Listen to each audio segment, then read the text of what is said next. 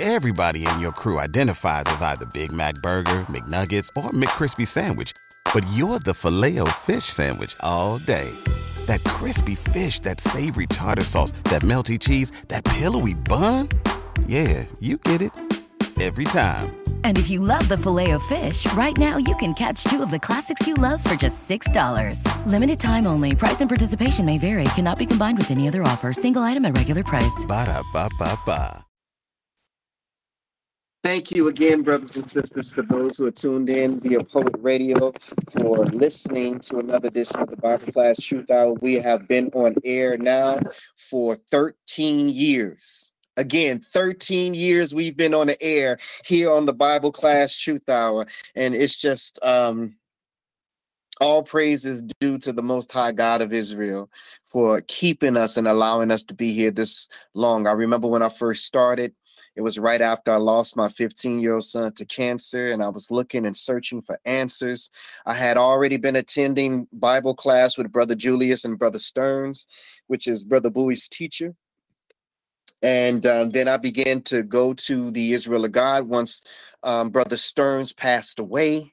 And I would go and be taught by Brother Andrew in the Wednesday night Bible class. And many things that I already knew, I started gaining understanding of the knowledge that I already had.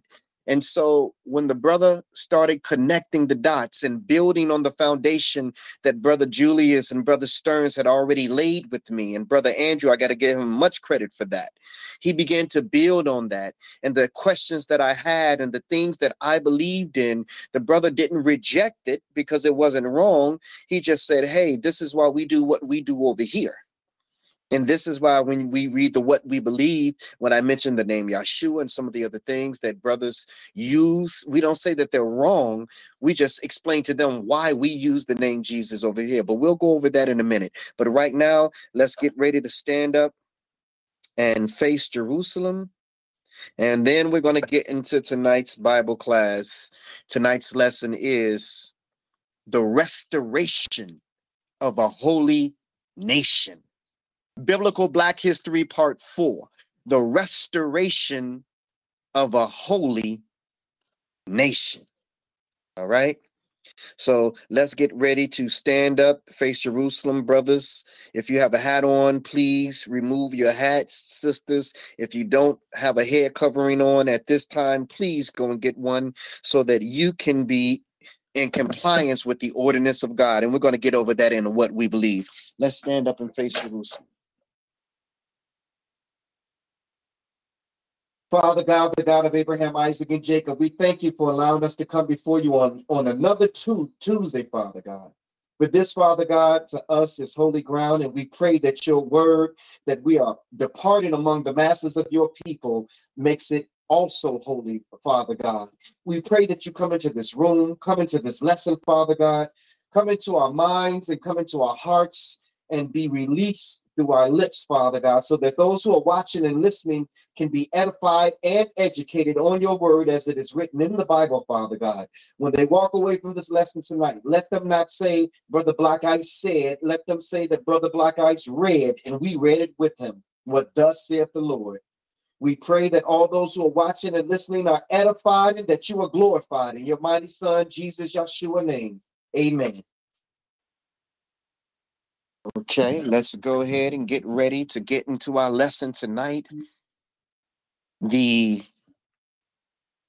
restoration of a holy nation. Again, the restoration of a holy nation. Let's get ready, brothers and sisters. And we're going live in 10 seconds well, not live, but we are um, getting ready for um, our YouTube in 10 seconds. Five, four, three, two. Well, thank you, YouTube, for tuning in to another edition of the Bible Class Truth Hour here on the sixth time national award winning POET radio. I'm excited to bring to you tonight's lesson, which is the restoration of a holy nation again the restoration of a holy nation. Let's get into tonight's lesson because, again, We went over, over part one. We've gone over part two. We've gone over part three, and we've gone, and tonight you get part four of biblical Black history. Now, in part one, we went over from Adam to Israel. And we showed you that Adam and his son Seth, and I know what you're saying, what happened to Cain and Abel? Well, Cain had killed Abel, and so Abel was cut off because he was murdered by his brother. And Cain, the murderer, was disinherited, so it went to Adam's third son, Seth. So from Adam to Seth, of course, to Noah and his three sons, Shem, Ham, and Japheth. But through those three sons, you go down through Shem and you get Jacob, whose name was changed to Israel. We talked about that in the lesson, brothers and sisters. And part two, we dealt with identity, or I'm sorry, we dealt with um the um the color of the Israelites and how we always pass for the Africans because both Africans and Israelites are dark or black in can in skin complexion. Part three, we dealt with identity theft, how the children of Israel are spread throughout the four corners of the world. And if we're spread throughout the four corners of the world, then who are the people who are in the land today? They can't be the people of the Bible because the Lord says that He's going to gather us from every nation in which He has scattered us in. And so you're talking about genealogy. You know how you go and take the test and you, you, you either swab your mouth or or take a hair and they supposed to give you your genealogy of who you are and what family you're connected to. Well, they can't tell you this, brothers and sisters. They can only tell you that you're from some part of Africa. Every human being is from some part of Africa because Africa or what is called Africa, that name was given to it by the Romans. Everyone has a part of Africa in their DNA. But Africa, before the Suez Canal was built in the early 1900s, had over 60 nations in it, 60 countries, over 60 countries in it. Today, there's 54 countries in Africa.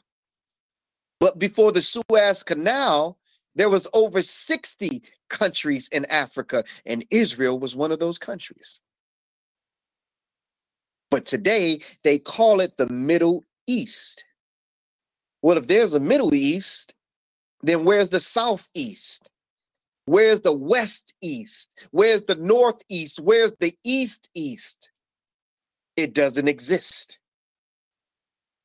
And so when the European comes and change the names and give us a name for this and a name for that, it's up to you whether you want to believe it or not, brothers and sisters.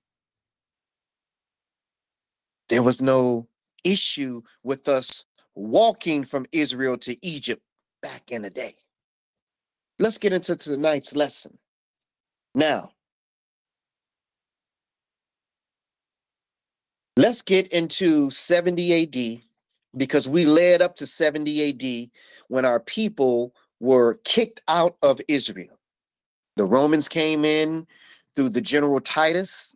The war eventually started with Vespasian as the as the general, but Vespasian went back to Rome to become the emperor of Rome, and he left his son Titus to wage the war against the Israelites. And so let's see what happened when he captured many of the black Hebrew Israelites that were not killed and didn't flee into Africa. Let's see what happened. We're going to go ahead and type in the resource library encyclopedia about the Roman Colosseum. When were they built? Now we know that the Romans came in in 70 AD and waged the war on Jerusalem. But what else happened after the war was over in 70 AD? Let's read. It says the Colosseum also named the Flavian Amphitheater is a large amphitheater in Rome. It was built during the reign of the Flavian Empire emperors as a gift to the Roman people. Construction of the Colosseum began between 70 AD and 72 under the Emperor Vespasian. Remember, part three, we talked about how the Romans came in to Jerusalem, into Israel in 70 AD, and finally penetrated our walls and defeated the rebellion forces. What do you think they did with the spoils and those whom they captured? They took them to Rome to construct this Roman Colosseum that you look at and that you marvel at today. You go over there to look at the ruins of the Roman Colosseum and have no idea that your ancestors built it. It says it opened nearly a decade later and was modified several times in the following years. The massive structure measured approximately 189 by 156 meters 620 by 513 feet, towered um, two stories, I'm sorry, four stories high, and included 80 entrances to the amphitheater and 76 um, in, in the patrons, two participants of events, and two exclusively the emperor for the emperor to use. The sheer number of entrances proved to be necessary. The Colosseum could hold more than 50,000 spectators at its maximum capacity. When the Colosseums first opened, the Emperor Titus celebrated with a hundred days of gladiator games. And you can go and look that because that, my brothers and sisters, are historical facts. Again, those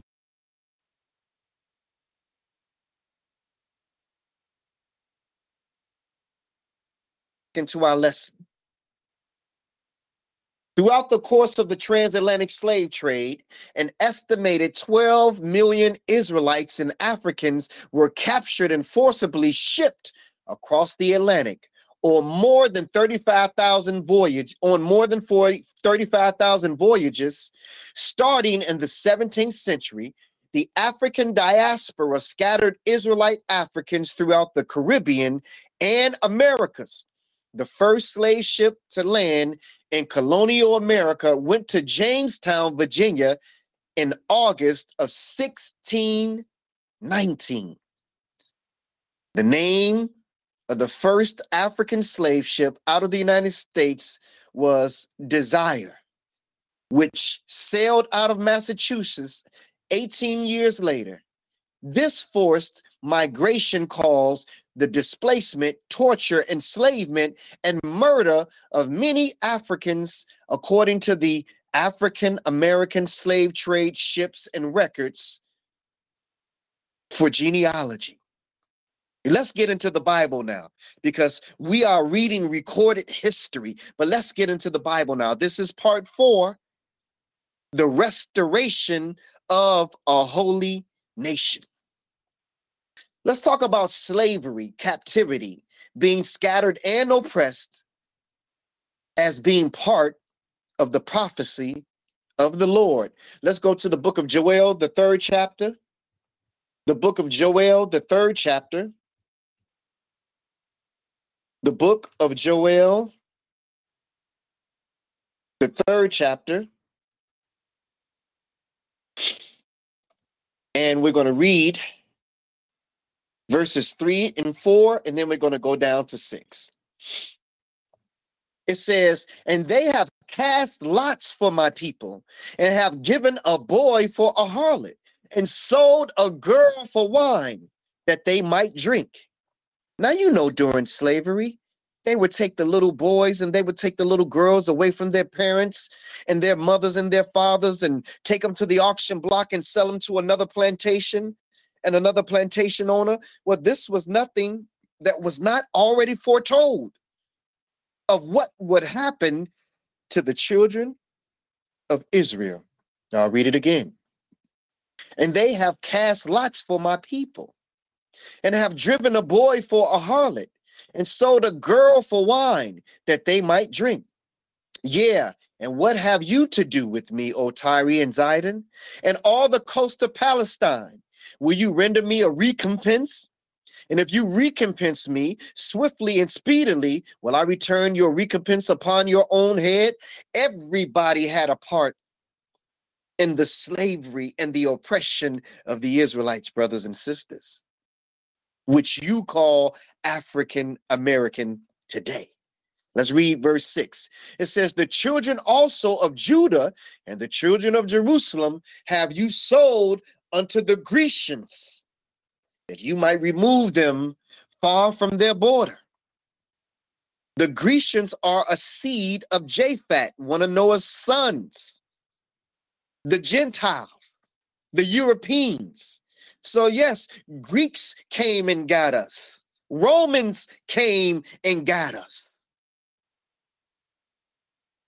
and all of the other European nations came and got us and benefited off of slave labor. But let's continue reading. Let's go to the book of Daniel, the ninth chapter.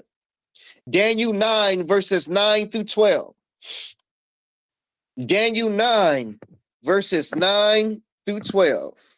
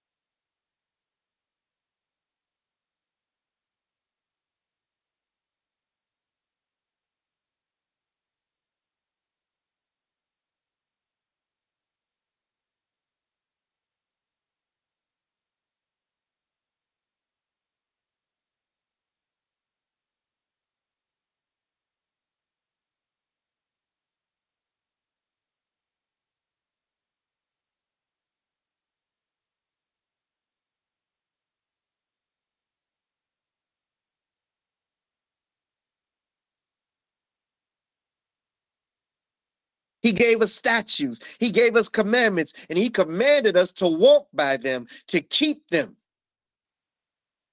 And He delivered us these statutes, laws, and commandments by the prophets. He said, Yeah, all Israel has transgressed thy law even by departing, that they might not obey thy voice. Therefore, the curse, uh oh, haven't we been talking about this curse from part two to part three, even to today, part four, that the Lord placed us under? And slavery was a part of that curse, brothers and sisters. Let's read it again at verse 11, Daniel 9 and 11. Yeah, all Israel have transgressed thy law, even by departing, that they may not obey thy voice. Therefore, the curse is poured upon us, and the oath that is written in the law of Moses, the servant of God, because we have sinned against him. And he hath confirmed his words, which he spake against us, and against our judges that judged us, by bringing upon us a great evil. Brothers and sisters, when I was younger, I used to blame the white man. I used to be angry when I used to watch that documentary, Eyes on the Prize. How they sprayed water hoses on us and sick dogs on us, and how we were stacked like sardines in a sardine can on the slave ships being brought over here to America and the West Indies and the Caribbean. But I didn't know as a child that this was part of the curse that the Lord placed on our people for our ancestors' disobedience against him. It says at verse 12, He hath confirmed his words, which he spake against us and against our judges that judged us by bringing upon us a great evil. For under the whole heaven have not been done as have been done upon Jerusalem. Did you hear what it said? Ain't no body on earth. No other nation, no other nationality, no other country have experienced what we have experienced in this world. Why? because the Lord gave us a choice. And we were the only nation under God's heaven that He developed a relationship with. We turned our backs against them. Let's go to Psalms 44, 9 through 14. Psalms 44, 9 through 14. And it reads, But you has cast off and put us to shame, and go not forth with our armies. You maketh us to turn back from the enemy, and they which hate us spoil for themselves. So people hated us because we were Israelites, because we were Hebrews, because we were the chosen of God. And they swarmed on us.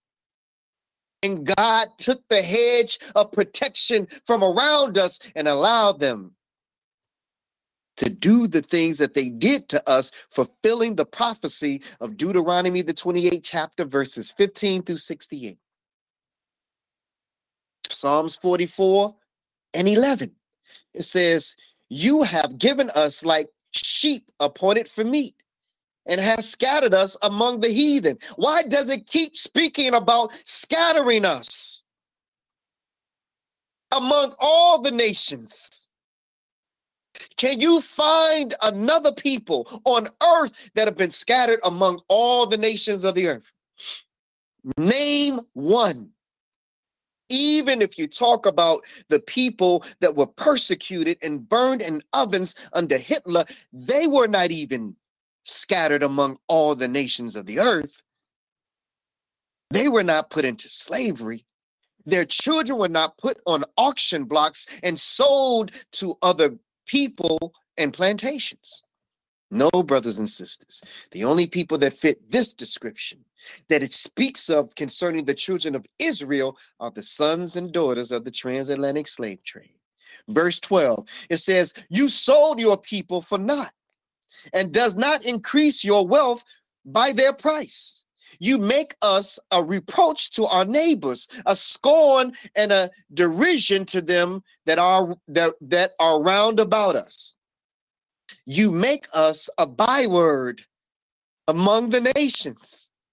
That's why in one nation you're called Jamaican. In another nation you're called Haitian in another nation you were called nigger and and black and porch monkey and tar baby and and and uh, uh, Afro American and African American, because the Lord told you here that you will become a byword among the nations, a shaking of the head among all the people, because every time they turn on the news, is something about you and I and they're shaking their head. What's wrong with these people? We've had three or four mass shootings in Chicago within the past four days. And people are looking at us and shaking their heads. What's wrong with these people? They don't understand that it's the curse. We've been hated so much that we've been taught to hate ourselves and anything that looks like looks like the person that we see in the mirror, we hate that person. All of this is part of the curse, brothers and sisters. Let's go to the book of Psalm 69 and read verses 6 through 9. Psalm 69 verses 6 through 9. Brothers and sisters, we got to take you through the journey before we show you the restoration of a holy nation. And that is tonight's lesson the restoration of a holy nation. Well, let's go to Psalm 69, verses 6 through 9. It says, Let not them that wait on you, O Lord God of hosts, be ashamed for my sake. Let not those that seek you be confounded for my sake, O God of Israel. Because for your sake I have borne repro- reproach. Shame have covered my face. I am become a stranger unto my brethren and an alien unto my mother's children. This is Jesus speaking through the words of David. He said, I become a stranger to my own brethren. So when Jesus came in the flesh, if you read the book of John, the first chapter, verse 10, it says, He was in, and the word was made flesh. He was in the world, and the world was made by him. And when he came, he wasn't accepted by his Israelite brothers and sisters. He said he, he became a stranger and an alien to his mother's children. Verse 9 For the zeal of thine house have eaten me up, and the reproaches of them that reproach thee are fallen upon me. We turned our back against the Lord.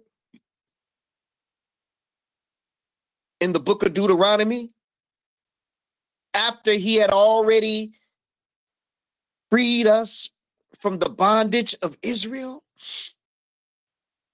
And when he came in the flesh, we turned our backs on him and put him on a cross and crucified him. Imagine your own children turning their backs on you and attacking you. Some parents have even said, I regret the day that I brought you into the world. And the Lord has felt that same way about us, that He has regretted the day that He brought us into the world. As human beings and as an adopted family. Let's go to Romans 15. Romans 15. And we're going to read verses 1 Romans 15. We're going to start at verse 1. And we're going to go through 3. Romans 15, 1 through 3. It says, We then that are strong ought to bear the infirmities of the weak, and not to please ourselves. Let every one of us please his neighbor for his good to edification. What does that mean? When you can edify someone, not just by the words of the Lord, but by your actions, because faith without works is dead. So when someone can see the God inside of you,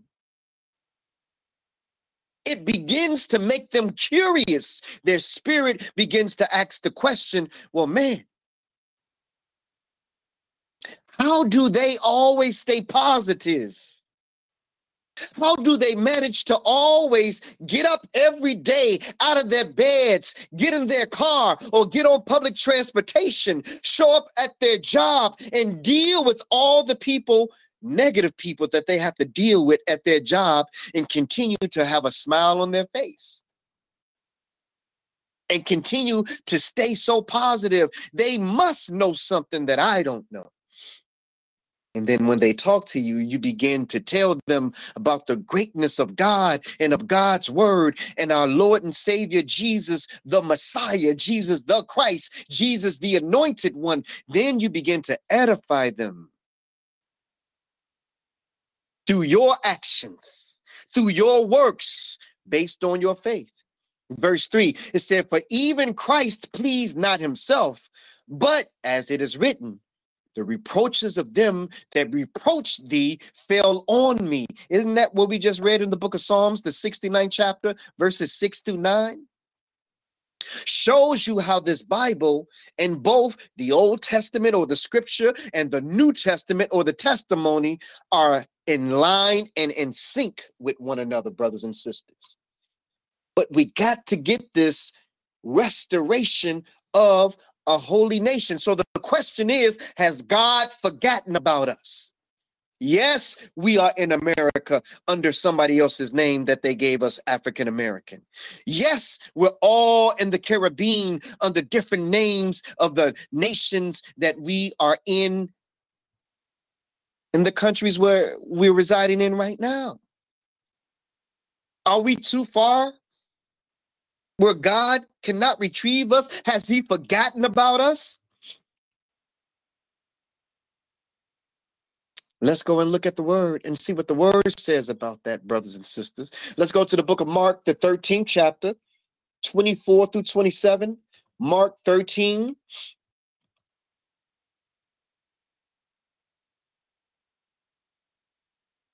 Twenty-four through twenty-seven, Mark thirteen, verse twenty-four through twenty-seven, and it reads, but in those days, after the tribulation, the sun shall be darkened, and the moon shall not give her light, and the stars of heaven shall fall, and the powers that are in heaven shall be shaken.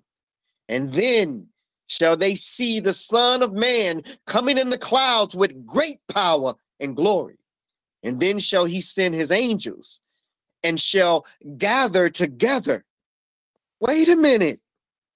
He's going to send his angels, and these angels shall gather together his elect from the four winds, from the uttermost parts of the earth to the uttermost parts of heaven. Well, in this text, heaven is referring to earth, brothers and sisters, because we're spread it throughout the four corners of the earth, and earth is the first heaven. So in this text, it said he's going to send his angels to gather his elect. We're talking about the restoration of a holy nation. We got to find out who his elect is. Let's go, let's go to Zephaniah 3, 18 and 20.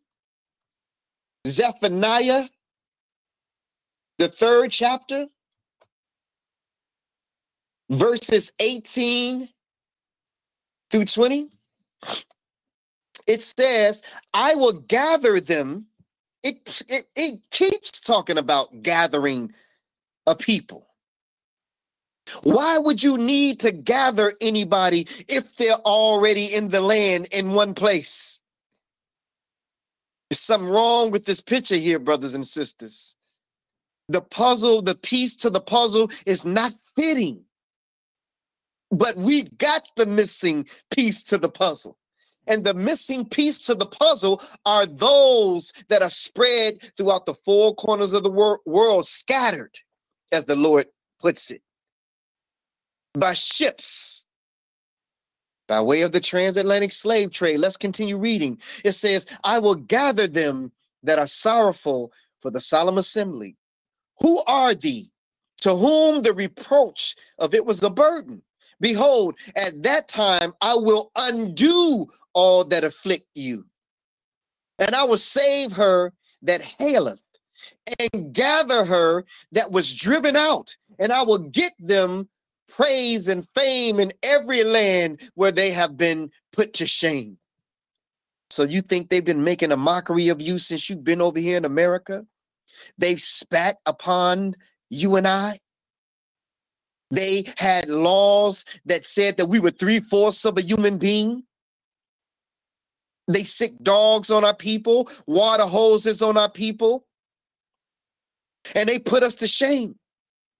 But we don't have to worry about getting revenge, brothers and sisters, because vengeance is mine, saith the Lord. So the Lord says in the book of Zephaniah, the third chapter, He said, I will get them, every nation that you've gone into, praise and fame in every land where you have been put to shame. And at that time, I will bring you again, even in the time that I gather you. When is he going to gather us? Immediately after the tribulation of those days. We just read it in the book of Mark.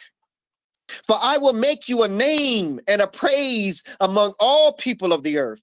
When I turn back your captivity, it has to be a people in captivity. That's who we're looking for. A people that were taken into captivity. who were sold, whose children were sold. The Lord says at verse 20, Zephaniah 3 and 20, it says, I will make you a name and praise among all people of the earth when I turn back your captivity before your eyes, saith the Lord. This is enough to make you high, to make you full, to make you happy, reading what's in store for our people and our nation. Now, as we spoke about it last week, brothers and sisters, if it were not for our fall, the Gentiles would not have been grafted in to the body of Christ. So, yes, they may look at us and may look down on us, but they owe us a debt of gratitude because if it wasn't for our disobedience, if it wasn't for us falling away from the Lord, Lord, they wouldn't have been grafted in, brothers and sisters. Well, I'm not going to say they wouldn't have been grafted in, but I'm I am going to say what the word says that they were grafted in because of our disobedience, because of our fall. Let's go and read it. Romans 11, 1 through 5. Romans 11.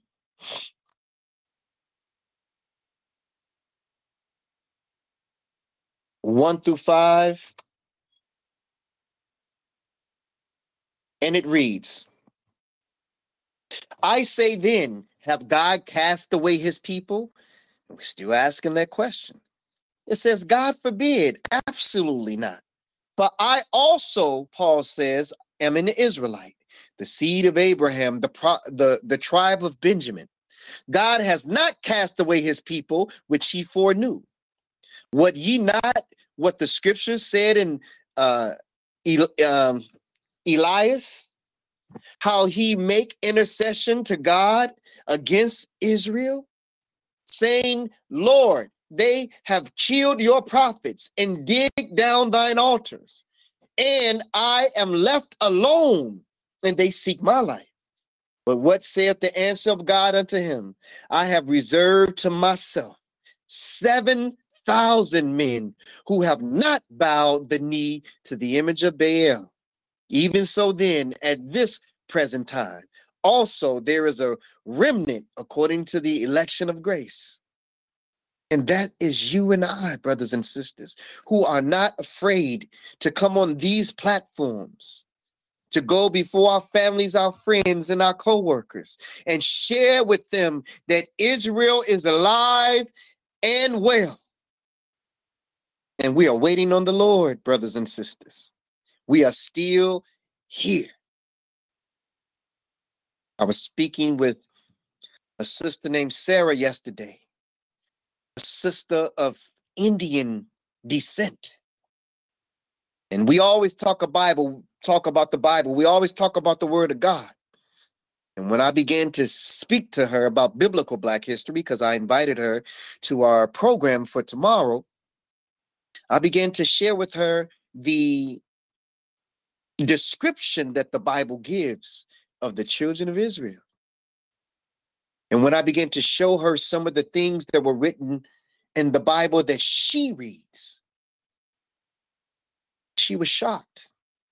She was amazed. And we've always talked about the Bible. We always go over things. But when I was able to show it to her and she could read it for herself with her own eyes, you can tell that her mind began to question the things that she once knew to be true. I spoke to her about the curse and why our people are in the condition that we are in. However, this is the condition that the children of Israel are supposed to be in, according to the word of God. We're in the book of Romans, the 11th chapter. We're talking about how, how our fall allowed the Gentiles to be grafted in. We're going to read Romans 11, 13 through 26, and it reads, For I speak to you Gentiles, in as much as I am apostle of the Gentiles, I magnify mine office. If by any means I may provoke to emulation them which are my flesh, Israelites, and might save some of them. For if the casting away of them, talking about us, be the recon the reconciling um, of the world, opening up the door for the other sons and daughters of Adam. It says, What shall the receiving of them when he gathers us back from the places in which he scattered us? What would the receiving of them be but life from the dead? It says, For, for if the first fruit be holy, the lump is also holy. And if the root be holy, so are the branches. Who is the first fruit, brothers and sisters? The first fruit is none other than Jesus.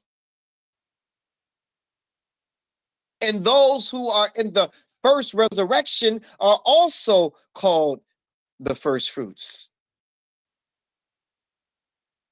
And so, if the first fruits be holy, the lump is also holy. Who's the lump? The lump is Israel. It says, and if the root be holy, so are the branches. Oh, now here we go, because Israel ain't the only branch no more. And so we welcome you, brothers and sisters of every nationality, in every nation, in every tongue, in every every country. We welcome you into the branch that we originally only had ourselves. It says, and for it says, and if at verse 17, some of the branches be broken off, which we were, and you being a wild olive tramp, uh, olive olive tree, Gentiles, were grafted in among them, and with them partake of the root and the fatness of the olive tree. So you get to partake in Jesus. You get to partake in the Holy One. You get to partake in the tree of life with us now.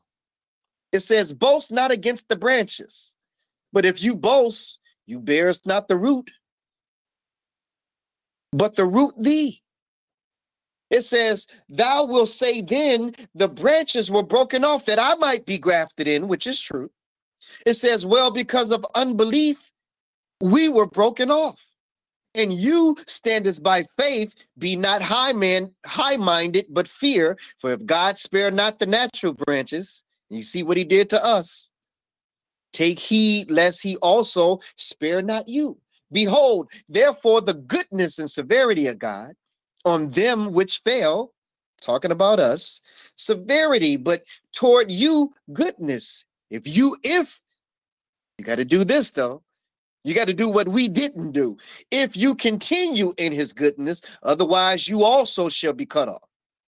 And they also, if they abide, not still in unbelief if we who are called by God's name, Israel, will humble ourselves and pray and seek his face and turn from our wicked ways. It says right here, it says, if we abide still in unbelief, shall be um, let me read that over. It says and they also if they abide not still in unbelief in other words if we change that unbelief to belief then we're going to be grafted in.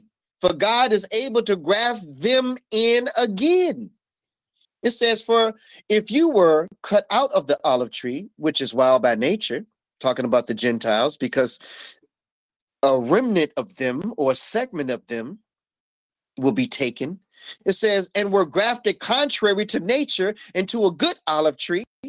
And that's why you got to be. And there were many people that always talked about the nature of the Gentile. The Bible calls his nature wild by nature. And that's how we can be so forgiving. Any anything that we've done, or had done to us, we can come back, we can accept you, we can pray with you, we can open up our arms and embrace you, but let them do the same thing to us. They would never do that to the nations that did the things that they did to them. No, brothers and sisters. Because their nature is wild. it says, How much more these, which be natural branches, be grafted into their own olive tree? For I would not, brethren, that you should be ignorant of this mystery, lest you should be wise in your own conceits, that the blindness in part is happened to Israel. So, some of the reason why we went through what we went through, because remember, there has to be a sacrificial lamb that the whole world can benefit from. So it says right here that blindness in part. So some of the blindness was done because of our disobedience, but some of the blindness was done in part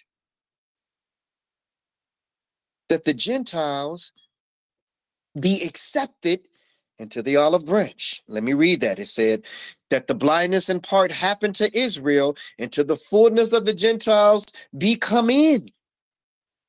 And so all Israel shall be saved. Wait a minute.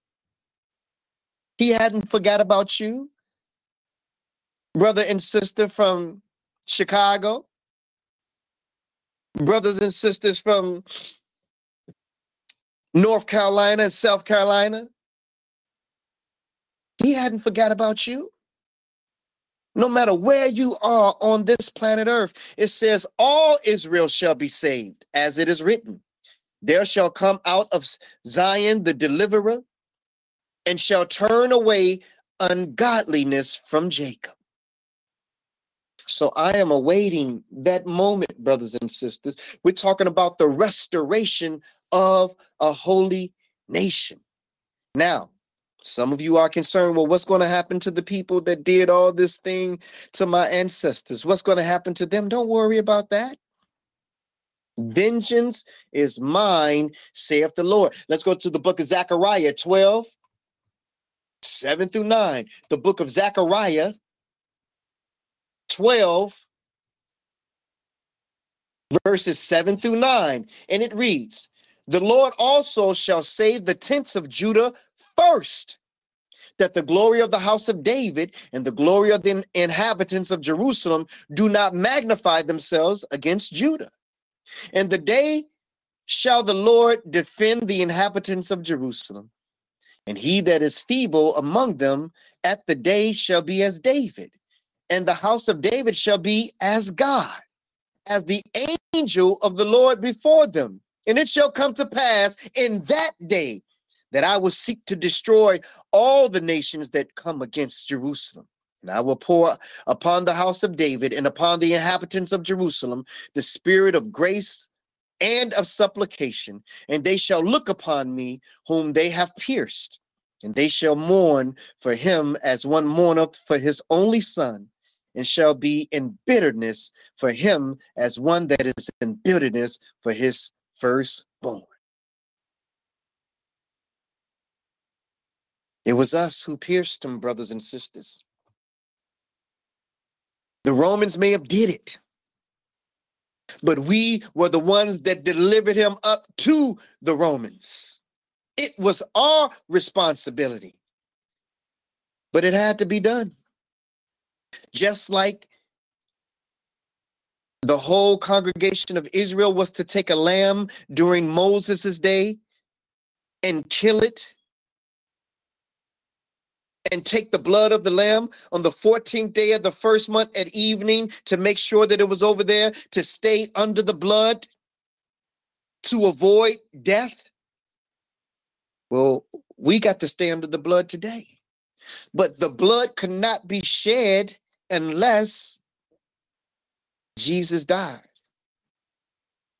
for the remission of our sins. So the Lord saw this happening all the way in the book of Genesis because in the book of Genesis, the lamb was slain from the foundation of the world. The moment that Adam sinned, Jesus had to die.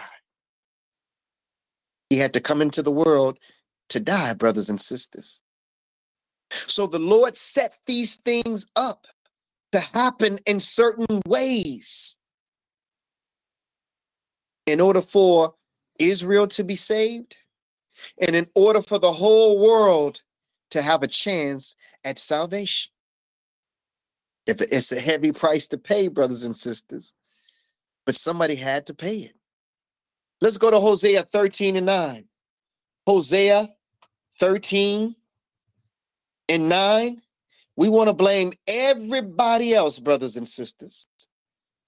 Hosea 13 and 9, and it reads, O Israel, you have destroyed yourself, but in me is your help. Who destroyed us? We destroyed ourselves. But the Lord said, In him is our help. We're talking about the restoration of a holy nation. We only got a few more places to go, brothers and sisters. As a result of the hate that we've experienced, it has taught us to hate ourselves. And now you see us turning in on ourselves. Well, the biggest killer among black people in America are black people. And you ain't gonna see no protesting and no marching and no picket signs when we kill ourselves. Have you ever thought about that? We scream Black Lives Matter, but do it really matter? Or does it only matter when police kill black people? Or when one of another nation kill another person? Oh, they're not good enough to kill black people, but black people are good enough to kill themselves. Come on, Israel. We got to do better. The Lord only requires us to do one thing. Let's go to Second Chronicles 7 and 14. Second Chronicles 7 and 14. This does not apply to everybody, brothers and sisters. This applies to you and I and those who are part of the Israelite nation. Second Chronicles 7 and 14. And for a long time, I was reading this and I was watching other people read this, and I never understood that this was specifically a message for you and I. So, Uh, let me see. Let me get it. Let me make sure I got it right. Second Chronicles. Where am I at? 7 and 14. It says, If my people, who are his people, Israel, which are called by his name, what is one of the Lord's names? It's Israel shall humble ourselves and pray and seek his face and turn from our wicked ways, then will he hear from heaven and forgive us our sin and heal our land. But that don't mean that we can get out of this today, that we can get out of this tomorrow, that we can get out of this next year or the next three years. We can only get from under the curse that he placed us on when he comes back.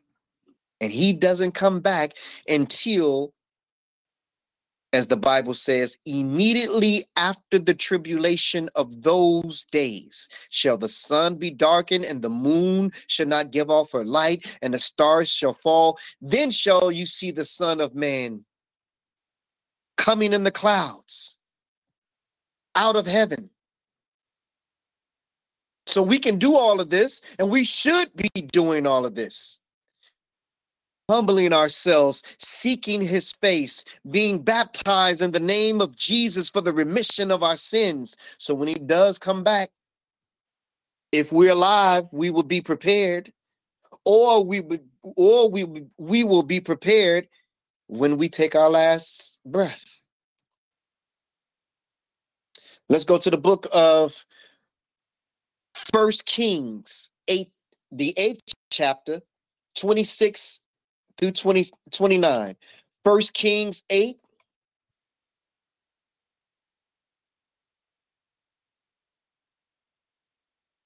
Twenty-six through twenty-nine, and it reads, "And now, O God of Israel, let your word, I pray you, be verified, which you spake of unto the servant, unto your servant David, my father. But will God indeed dwell on the earth? Behold, the heaven and the heaven of heavens cannot contain you. How much less this house that I have builded? And this is Solomon speaking to the Lord. It says, Yet you have respect unto the prayer of your servant and to his supplication.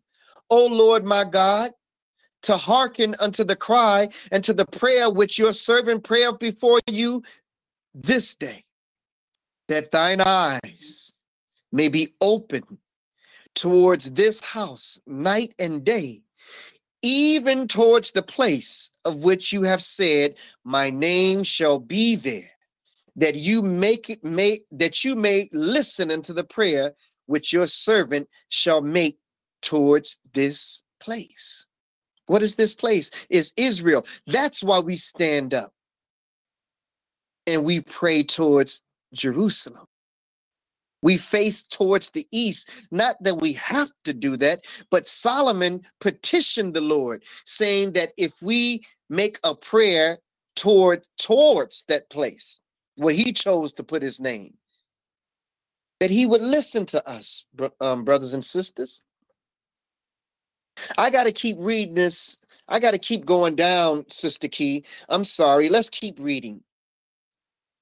It says at verse 30, it says, And listen you to the supplication of your servant and of your people Israel, when they shall pray towards this place, and you in heaven, your dwelling place, and and hear you um, in heaven, your dwelling place, and when you hear, forgive. If any man trespass against his neighbor, and an oath be laid upon him to cause him to swear, and the oath come before thine altar in this house, then hear thou in heaven, and do and judge thy servants, condemning the wicked to bring this way upon his head, and justifying the righteous to give him according to his righteousness. Brothers and sisters,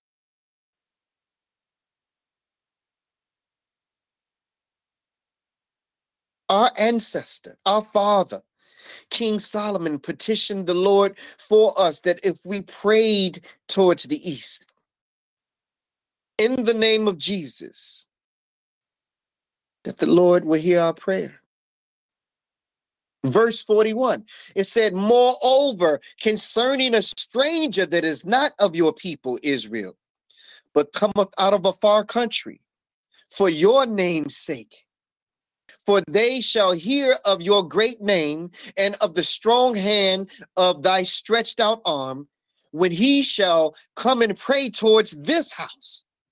Hear thou in heaven your dwelling place, and do according to all that the stranger calleth to thee for, that all people of the earth may know your name, to fear you, as do your people Israel, and that they may know that this house which I have built is called by your name. Oh, brothers and sisters, this is why they told you not to read the Old Testament because they know when you read the Old Testament that you would see things in there that was strictly pertaining to you and your condition and the restoration of your nation.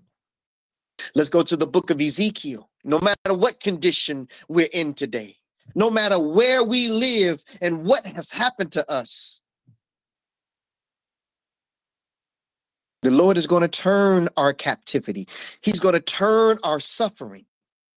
We're talking about the restoration of a holy nation. Let's go to the book of Ezekiel 29, 25 to 29. Ezekiel 29, 25 to 29.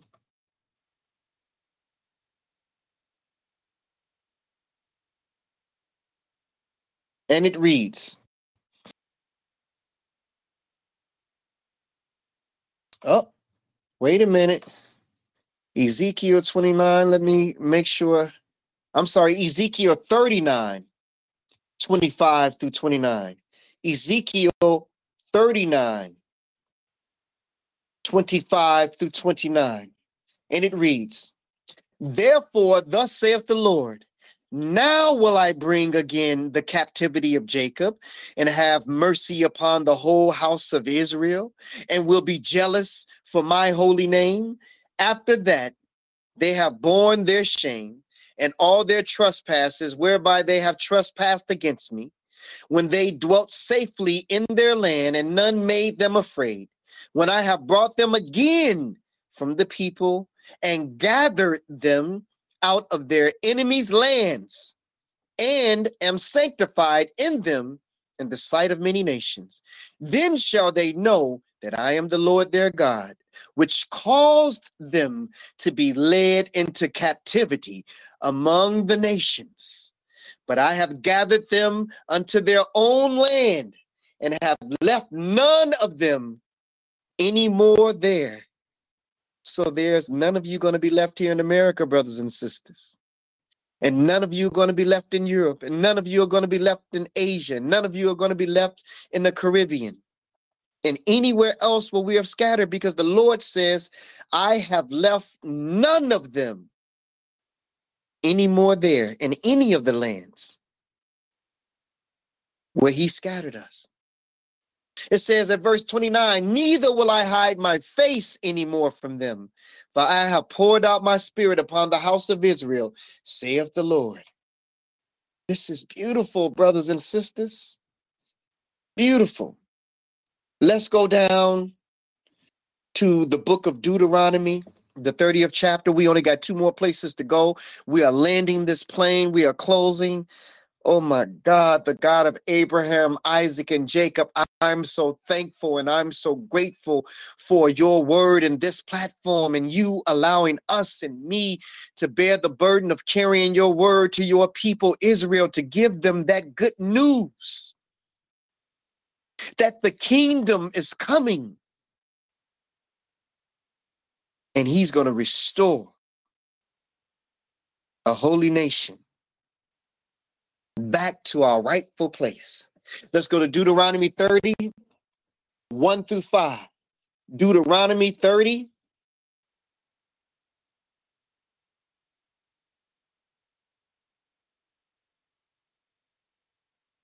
Verses 1 through 5. And it reads, And it shall come to pass when all these things are come upon thee, the blessing and the curse, which I have set before thee, and you shall call them to mind among all the nations where the Lord have where the Lord your God have driven you, and shall return unto the Lord your God, and shall obey his voice, according to all that I command thee this day, you and your children with all your heart and with all your soul, that then the Lord your God would turn your captivity and have compassion upon you and will return and gather you from all the nations where the Lord your God have scattered you. If any of you be driven out unto the uttermost parts of heaven, which which means earth, from there will the Lord your God gather you. From and from there will he fetch you. And the Lord your God will bring you into the land which your fathers possessed, and you shall possess it and he will do you good and multiply you above your fathers.